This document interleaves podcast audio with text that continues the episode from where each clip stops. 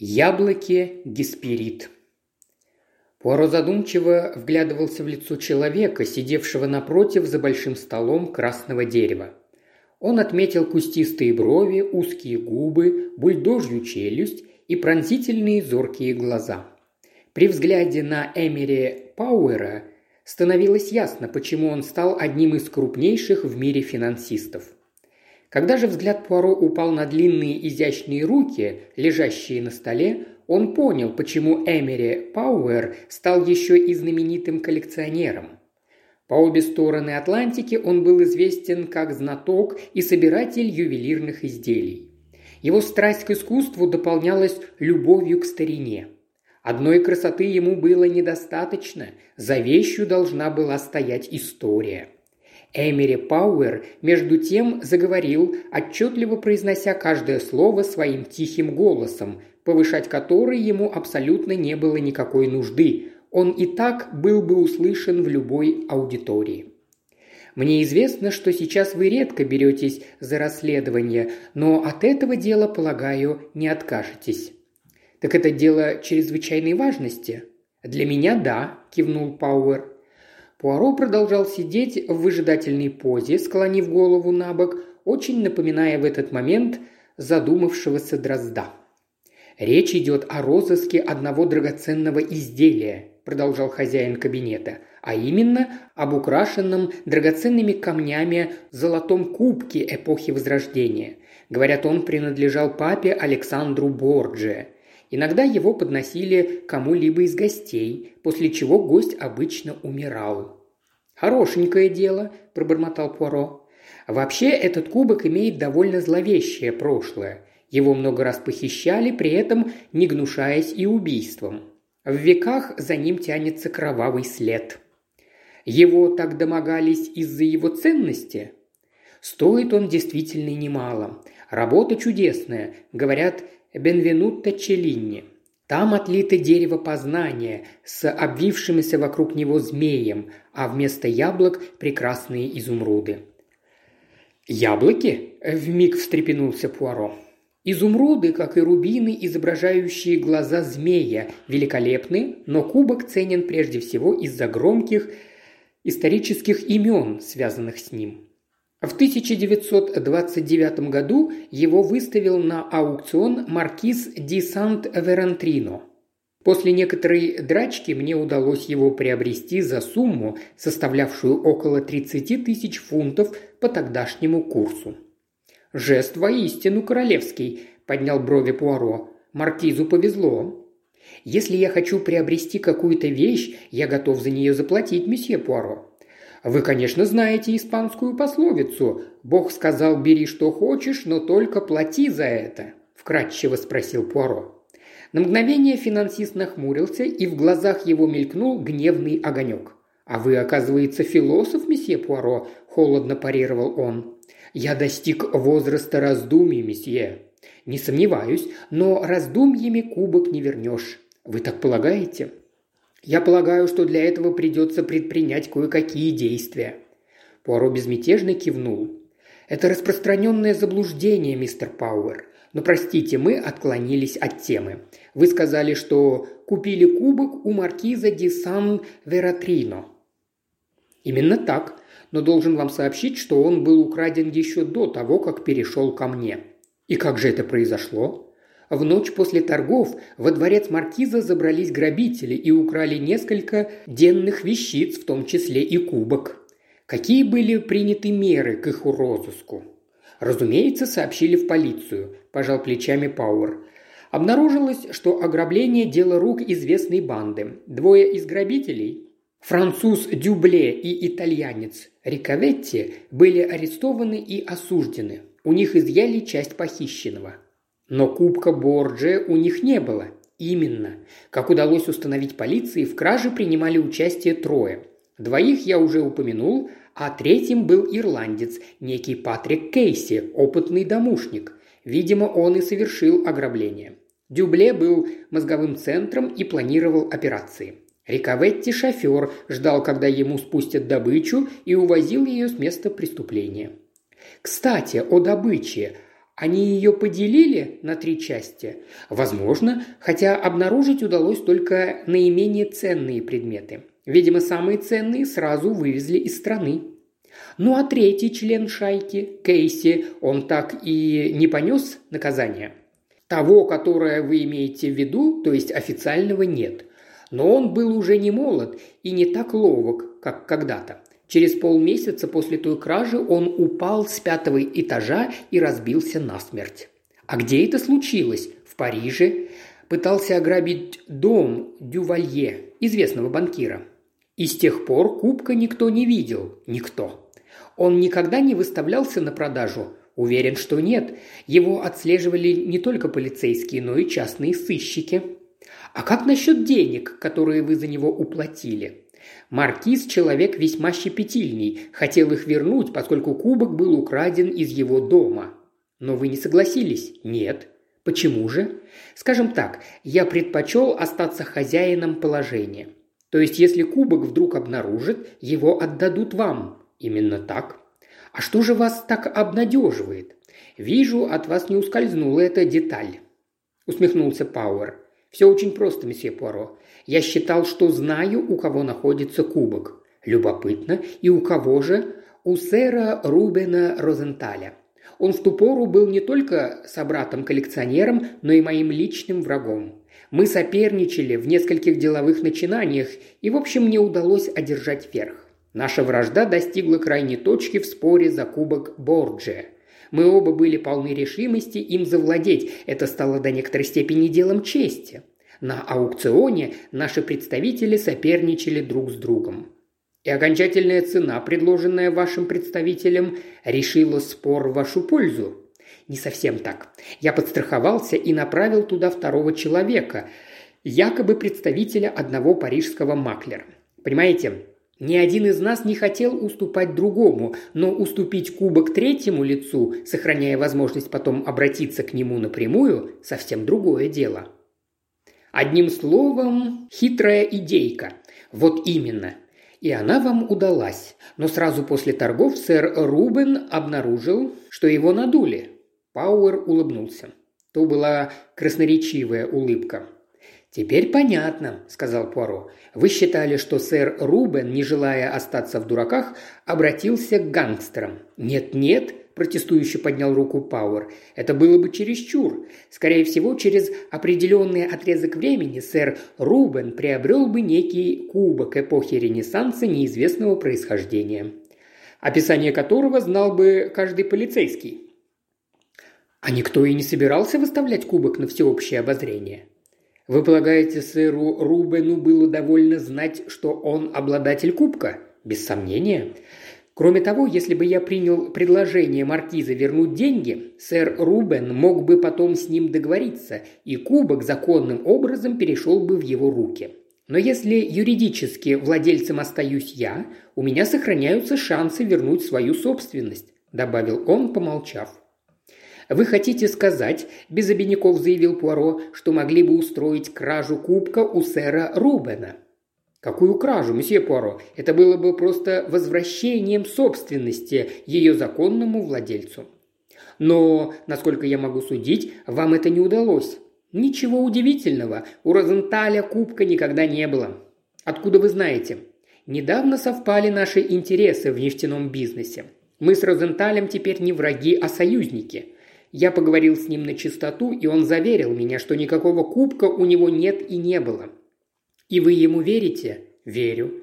Выходит, задумчиво протянул Пуаро, вы целых десять лет шли, как выражаются англичане, по ложному следу. Именно этим я и занимался, с горечью признал великий финансист. А теперь нужно начинать все сначала. Его собеседник кивнул. И тут на сцену выхожу я, гончая, которую пускают по слабому следу, очень слабому следу. Если бы дело было несложным, сухо бросил Пауэр, мне бы не было нужды обращаться к вам. Конечно, если вам оно кажется невыполнимым, удар был нанесен точно. Эркюль Пуаро гордо выпрямился. «Для меня не существует слова «невыполнимо», месье», – отрезал он. «Я только пытаюсь решить, действительно ли это дело настолько интересно, чтобы стоило за него взяться. «Более чем интересно», – вновь усмехнулся Пауэр, – «ведь плату вы можете назначить себе сами». Пуаро взглянул на него снизу вверх. «Неужели вам так дорога эта вещь? Быть того не может. Скажем так, я, как и вы, никогда не признаю себя побежденным». «Вот это мне понятно», – склонил голову Пуаро. Инспектор Уэкстов не скрывал своего интереса. Кубок Вератрино, как же помню, я это дело курировал в Англии. Я немного балакаю по-итальянски, вот меня и послали на подмогу макаронникам. А кубок, как тогда исчез, так до сих пор нигде и не объявлялся, как ни странно. «И как вы это объясняете? Частная коллекция?» «Сомневаюсь», – покачал головой Уэгстафф. «Конечно, все возможно, но, по-моему, дело обстоит проще. Вещички надежно спрятаны, а единственный, кто знал о тайнике, в могиле. Вы имеете в виду Кейси? Ну да, он мог их спрятать где-нибудь в Италии, а мог и схитриться вывести из страны, но так или иначе он где-то их припрятал. Там они и лежат по сей день. «Романтическая версия», – вздохнул Пуаро. «Жемчужины в гипсовых формах. Э, как называется этот рассказ? Бюст Наполеона, кажется. Но у нас-то речь идет не о драгоценных камнях, а о большом увесистом золотом кубке. Его, пожалуй, так легко не спрячешь. «Ну, не знаю», – рассеянно протянул Уэкстафф. «Наверное, все-таки можно, если постараться. Под половицами, скажем, или еще где-нибудь в этом роде». У Кейси был собственный дом? Да, в Ливерпуле, но там под половицами кубка нет, усмехнулся Уэкстафф. Уж это мы проверили. А как насчет членов его семьи? Жена у него была вполне достойная женщина. Страшно переживала за своего непутевого мужа, но, как истинная католичка, бросить не могла. Умерла пару лет назад от туберкулеза. Дочь пошла в нее, даже постриглась в монахине. Сын, напротив, пошел в папашу. Когда я о нем последний раз слышал, он в Америке срок отбывал. «Америка», – записал в книжечке Пуаро и спросил, а сын Кейси мог знать о тайнике? Не думаю. Если бы знал, кубок уже давно был бы у скупщиков. Его могли переплавить? Могли, и даже очень вероятно. Хотя не знаю, он ценен прежде всего для коллекционеров, а в их мирке такое творится. Вам и не снилось. Мне иногда кажется, что у этих коллекционеров даже намека на то, что такое совесть, нет», – заключил Уэкстав с добродетельной миной. «Вот как. Скажите, вас бы не удивило, если бы сэр Рубен Розенталь оказался замешан в то, что, как вы выражаетесь, творится в их мирке. «Он на такое вполне способен», – усмехнулся Уэкстафф. «Говорят, он не очень-то щепетилен, когда дело касается драгоценных изделий». «А как насчет остальных членов банды?» И Риковетти, и Дюбле получили солидные сроки. Думаю, что они вот-вот выйдут на свободу. Дюбле ведь француз? Да, он у них был за главного. А кто-нибудь еще, кроме этих троих, у них был? Была одна деваха. Рыжая Кейт ее звали. Нанималась горничной, высматривала, где что лежит, и наводила своих дружков. Она вроде бы подалась в Австралию, когда их шайка распалась. А еще подозревали еще одного по фамилии Егаян. Скупщик, штаб-квартира в Стамбуле, магазин в Париже но доказать ничего не удалось. Вздохнув, Пуаро взглянул на пометки в записной книжке «Америка, Австралия, Италия, Франция, Турция». «Весь шар земной готов я облететь за полчаса», – пробормотал он. «Простите?» – переспросил инспектор. «Я имел в виду», – пояснил Пуаро, – «что мне, возможно, предстоит кругосветное путешествие». Пуаро имел обыкновение обсуждать ход расследования со своим мудрым слугой Джорджем. Обсуждение состояло в том, что Пуаро делился с ним кое-какими наблюдениями, а Джордж в ответ – житейским опытом, накопленным за долгие годы профессиональной карьеры. «Джордж», – начал Пуаро, – «если бы вам потребовалось вести расследование в пяти различных частях света, с чего бы вы начали?» Что ж, сэр, быстрее всего добираться самолетом, хотя некоторые говорят, что там изрядно укачивает. Но я лично этого не замечал. Возникает вопрос, продолжал размышлять вслух Пуаро, что сделал бы в таком случае Геркулес? Это Геркулес, который овсяные хлопья выпускает, сэр. Или же, не ответив, продолжал рассуждать Пуаро, не что сделал бы, а что сделал. Ответ Джордж состоит в том, что он отправился в странствие. Тем не менее, он вынужден был добывать информацию. Одни говорят у Прометея, другие у Нерея. «Вот как, сэр», – отозвался Джордж. «Никогда не слышал об этих джентльменах. У них что, бюро путешествий?» Пуаро, упиваясь собственным красноречием, опять ничего не ответил, рассуждая дальше.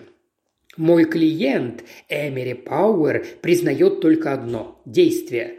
Но расходовать энергию на бессмысленные действия бесполезно. В жизни есть золотое правило, Джордж. Никогда не делай сам то, что могут за вас сделать другие. Особенно, добавил Пуаро, направляясь к книжной полке, если расходы не ограничены. Взяв с полки папку, помеченную литерой «Д», он открыл ее на разделе «Детективные агентства. Надежные». «Современный Прометей», – пробормотал он. «Будьте так добры, Джордж, выпишите для меня кое-какие имена и адреса. Господа Хенкертоны, Нью-Йорк. Господа Леден и Бошер, Сидней.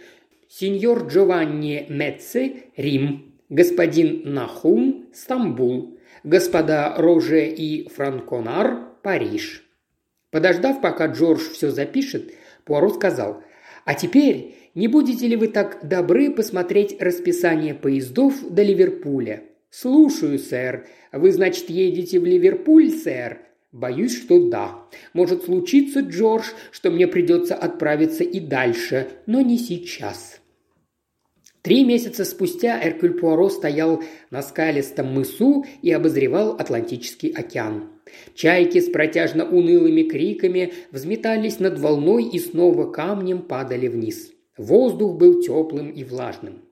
У Пуаро возникло знакомое всем впервые попадающим в Инишгаулен чувство, что он оказался на краю света. Прежде он и представить себе не мог ничего столь отдаленного, столь безлюдного, столь заброшенного. И Нижгаулин был красив грустной, призрачной красотой, красотой немыслимо далекого прошлого. Здесь, на западе Ирландии, никогда не слышался тяжелый мерный шаг римских легионов, никогда не строились укрепленные лагеря, никогда не прокладывались добротные удобные дороги. То был край, где никто не имел понятия о здравом смысле и упорядоченной жизни. Пуаро опустил взгляд на носки своих лакированных туфель и вздохнул. Им овладело ощущение заброшенности и глубокого одиночества. Привычные ему правила и нормы здесь не годились. Взгляд его скользнул по пустынному берегу и задержался на линии горизонта. Где-то там, судя по легендам, были острова блаженных, земля юности. «Цвет яблони и золото весны», – тихонько продекламировал он. И вдруг он снова стал самим собой. Чары рассеялись. Он опять ощутил полную гармонию с лакированными туфлями и щегольским темно-серым костюмом. Невдалеке послышался звон колокола. Этот звон был ему понятен и знаком с ранней юности. Он быстро зашагал вдоль утеса. Минут через десять он добрался до здания, обнесенного высокой стеной с большой деревянной дверью, украшенной гвоздями, словно мазанкой. Пуаро подошел к двери и постучал огромным железным кольцом. Потом с опаской потянул ржавую цепь. Внутри звякнул колокольчик. В двери открылось окошечко, и в нем появилось лицо, обрамленное накрахмаленным белым платком. Глаза смотрели подозрительно, на верхней губе явственно виднелись усики, но голос был женским. Таких женщин Пуаро называл внушительными. Последовал вопрос о цели его прихода. «Это монастырь Богородицы и всех ангелов?» – уточнил Пуаро. «А что бы это, по-вашему, могло быть еще?» – язвительно бросила внушительная женщина. Оставив ее выпад без ответа, Поро заявил, что хотел бы повидать мать-настоятельницу. Просьба была встречена без энтузиазма, но в конце концов привратница уступила – Заскрипели засовы, дверь отворилась, и Пуаро провели в маленькую, скудно обставленную комнатку, предназначенную для приема посетителей. Вскоре в комнату вошла монахиня с четками на поясе. Пуаро был как-никак католик и сразу сумел найти нужный тон. «Простите за беспокойство, Мадре», – сказал он, – «но, насколько я понимаю, у вас в монастыре есть послушница, которую в миру звали Кейт Кейси». «Это так», – кивнула мать-настоятельница, – «в монашестве сестра Мария Урсула». «Есть некое зло, которое должно быть исправлено», – сказал Пуаро. «Думаю, сестра Мария Урсула не откажет в помощи. Ее сведения могут оказаться поистине бесценными». Мать-настоятельница покачала головой. Лицо ее было отчужденно безмятежным, а голос спокоен и тих. «Сестра Мария Урсула не может вам помочь», – сказала она. «Но поверьте, сестра Мария Урсула умерла два месяца назад». Пуаро с неприкаянным видом сидел в баре гостиницы у Джимми Донована. Гостиница никоим образом не соответствовала его представлениям о том, каким должно быть подобного рода заведение. Он спал на сломанной кровати, а сквозь два разбитых стекла в номер беспрепятственно проникал столь нелюбимый им ночной воздух. Вместо горячей воды принесли чуть теплую, а еда отзывалась болезненными ощущениями в желудке. Пятеро мужчин, сидевших в баре, бурно обсуждали политические новости – Пору мало что понимал из их разговора, да и не слишком к нему прислушивался. Неожиданно один из спорщиков подсел к нему. По сравнению с прочими, это был человек несколько иного пошиба, явно из городских низов. «Вот я вам что скажу, сэр», – с достоинством произнес он слегка заплетающимся языком. «У голубки никаких шансов. Придет в хвосте, как пить дать. «Послушайте меня, сэр, не пожалеете. Знаете, кто я? Атлас. Из Дублинского солнца. Я там весь сезон победителей угадываю. Как я на девочку Ларри указал? За нее потом двадцать пять к одному давали. Двадцать пять к одному, сэр. Держитесь, Атласа, не прогадаете». Пуаро посмотрел на него странным, почти благоговейным взглядом. «Мундье», – произнес он дрожащим голосом, – «это знак судьбы». Прошло несколько часов. Наступила ночь. Луна появлялась лишь изредка, кокетливо выглядывая из-за туч. Пуаро и его новый знакомый отшагали уже несколько миль. Пуаро прихрамывал. В голову ему пришла крамольная мысль. Лакированные туфли – не самая подходящая обувь для ходьбы по сельской местности. Собственно, ту же мысль до него, конечно же, очень почтительно пытался донести Джордж – вам бы еще пару ботинок поудобнее, сэр». Он пренебрег советом своего слуги, но теперь, топая по каменистой дороге, не мог не признать, что лакированные туфли – не единственно подобающий джентльмену вид обуви. «А что на это скажет священник?» – неожиданно всполошился его спутник. «Я смертный грех на душу не возьму». «Вы просто воздаете кесарю кесарева», – успокоил его Пуаро. Тем временем они подошли к стене монастыря, и Атлас изготовился выполнить свою миссию. Застонав от натуги, он жалобным голосом запричитал, что ему приходит конец. «Помолчите», – строго произнес Пуаро, – «у вас на плечах не небосвод, а всего-навсего Эркюль Пуаро». Атлас вертел в руках две новенькие пятифунтовые бумажки. «Может, я до утра забуду, как я их заработал?» – сказал он с надеждой. «А то мало ли что отец О'Рейли на это скажет». «Забудьте обо всем, друг мой. Завтра весь мир будет принадлежать вам». «Ну, и на кого я их поставлю?» – пробормотал Атлас. «Вот есть работяга, отличный конь, просто лучше не бывает. А вот Шила Бойн. За нее можно семь к одному выручить». «Мне показалось, или вы и вправду про какого-то языческого героя толковали?» – спросил он, поразмыслив. «Ну да, вы говорили Геракл, а завтра в половине четвертого, как бог свят Геракл скачет». «Друг мой», – сказал Поро, – «ставьте на эту лошадь. Помяните мое слово, Геракл не подведет».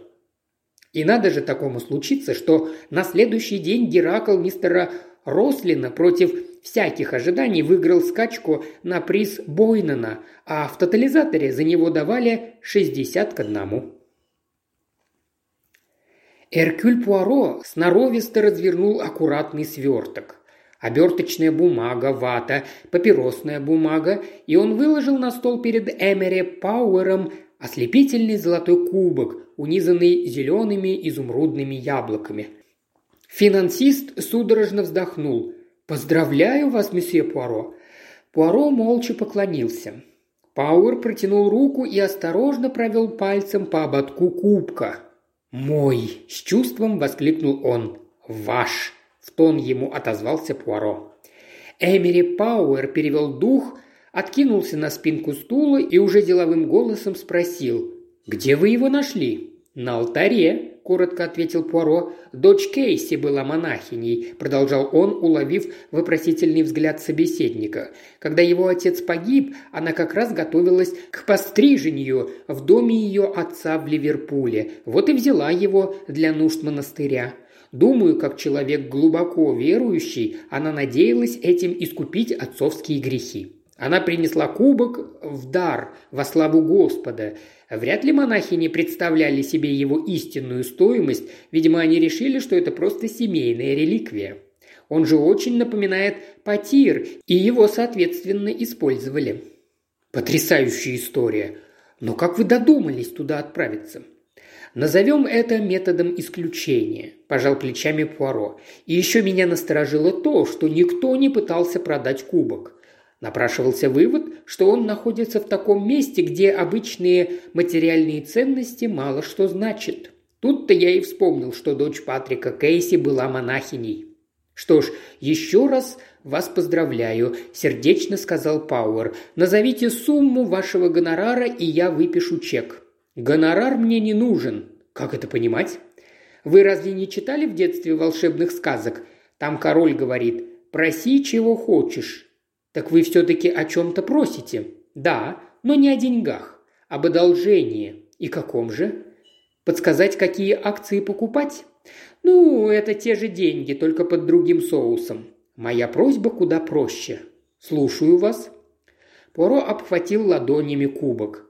«Отошлите его обратно в монастырь». «Вы что, свихнулись?» – спросил после долгого молчания Пауэр. «Нет», – покачал головой Пуаро. «Я в здравом уме. Сейчас я вам кое-что покажу».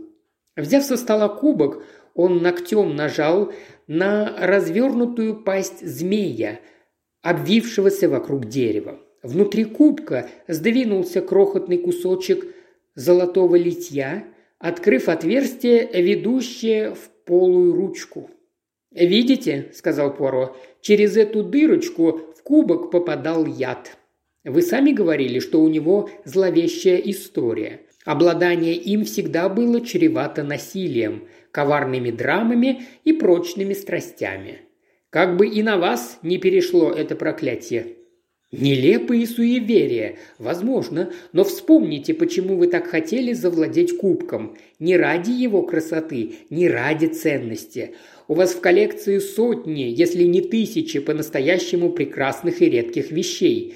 А вам не давала покоя гордыня. Вы не хотели признать себя побежденным. Бьен, вы победили. Кубок ваш. Почему же теперь не сделать благородный жест? Почему не отослать его туда, где он мирно пребывал почти десять лет? Пусть очистится от скверны. Когда-то он принадлежал церкви, так пусть же вернется в церковь. Пусть стоит на алтаре, и да будут ему отпущены его грехи, как душам людей отпускают их грехи. Он подался вперед. «Давайте я расскажу вам о том месте, где я его нашел, о саде мира над Западным морем там, где за горизонтом забытый рай юности и вечной красоты. В немногих словах он описал первозданную прелесть Инишгаулена. Эмери Пауэр откинулся на спинку кресла и прикрыл глаза рукой. «Я ведь родился в Ирландии, на западном побережье», – сказал он наконец. «Мальчишкой я уехал оттуда в Америку. Я слышал об этом». Великий финансист выпрямился – Смягчившийся было взгляд его вновь стал острым и цепким. «Странный вы человек, месье Пуаро», – он слегка усмехнулся, – «но будь по-вашему. Передайте кубок от моего имени в дар монастырю. Согласитесь, дар весьма щедрый, тридцать тысяч фунтов. А что я получу взамен? Монахи не будут молиться за вашу душу». Миллионер хищно улыбнулся. Что ж, это все-таки капиталовложение и, быть может, самое выгодное за всю мою жизнь. В маленькой монастырской гостиной Пуаро рассказал обо всем матери-настоятельнице и вернул ей потир. «Передайте ему, что мы очень благодарны и будем за него молиться», – сказала та. «Ему понадобятся ваши молитвы», – тихо отозвался Пуаро. «Так он несчастлив?» «Так несчастлив, что забыл, что значит счастье. Так несчастлив, что не подозревает об этом». «А, богач», – догадалась монахиня. Пуаро промолчал. Он знал, что сказать тут нечего.